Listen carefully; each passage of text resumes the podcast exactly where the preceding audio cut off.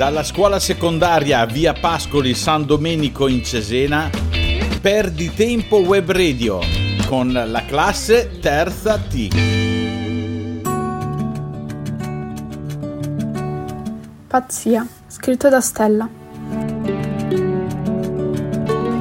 Parto col dire che dopo quello che leggerete mi prenderete per pazza. Vivo in una cittadina vicino a San Jose, nel Sud America.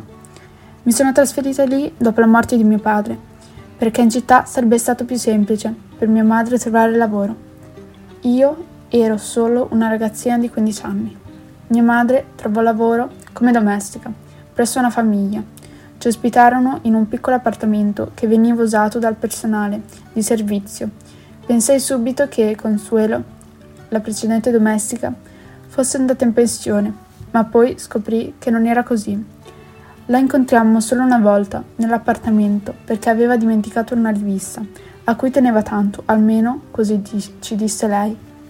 Purtroppo, dopo qualche settimana, venne trovata morta nell'appartamento in cui era andata a vivere.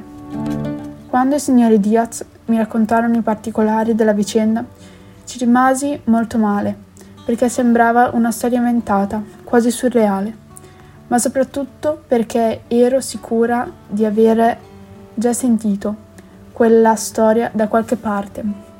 Mi domandai dove potevo averla sentita, così pensai di averla letta in un libro, oppure mi fosse stata raccontata. Vedevo la scena del de- delitto come se fosse un'opera d'arte, ma non trovai nessuna risposta alla mia domanda. Non riuscii a dormire per molti notti. Per la prima volta che riuscii a dormire, mi apparve in un sogno la stanza e la domestica prima che morisse. All'inizio pensai che fosse un incubo, così non ne parlai mai con nessuno, ma la vicenda non mi dava pace. Scoprì che la signora aveva problemi di salute e forti dolori alle ossa e per questo motivo era stata costretta a lasciare il lavoro. I signori Diaz dissero anche che Consuelo con loro era sempre tranquilla, mentre si trovava in difficoltà con chi non conosceva. Evidentemente era timida. Dopo qualche tempo anche mia madre sentiva dolori alle ossa e io avevo problemi a concentrarmi nello studio.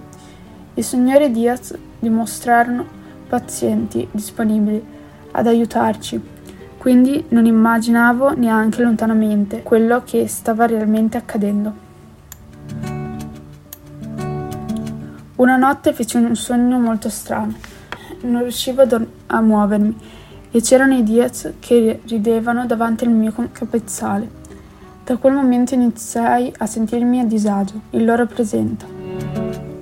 La cosa li rendeva so- sospettosi e io cercavo di far finta di niente, ma il disagio che provavo verso di loro non, non passava. Mi era passato l'appetito. A casa non riuscivo a mangiare e bere e stranamente questo mi aiutava a sentirmi meglio, mentre i sintomi della mamma si stavano aggravando. Decisi di portarla in ospedale. Dopo alcune analisi i medici scoprirono che era stata avvelenata. Raccontai anche dei miei problemi di salute. Il medico capì subito cosa c'era successo e che la causa di tutto erano proprio i Diaz. Così la dimisero dall'ospedale e da quel momento non mangiavamo più cibo che compravano i Diaz e ci chiudevamo nella stanza di notte. Ma non so il perché una notte sognai Consuelo che mi diceva di fare molta attenzione al cibo che mangiavamo e di non fidarmi dei Diaz. Il giorno dopo ero decisa a scoprire il mistero. Non andai a scuola e mi nascosi nello studio della casa. Dopo poco arrivarono i proprietari che iniziarono a discutere. Era arrivato per loro il momento di cambiare cameriera. Dal cassetto della scrivania tolsero un sacchetto con della polvere bianca, bianco-verde, una specie di muffa che mischiarono allo zucchero. Volevano eliminarci.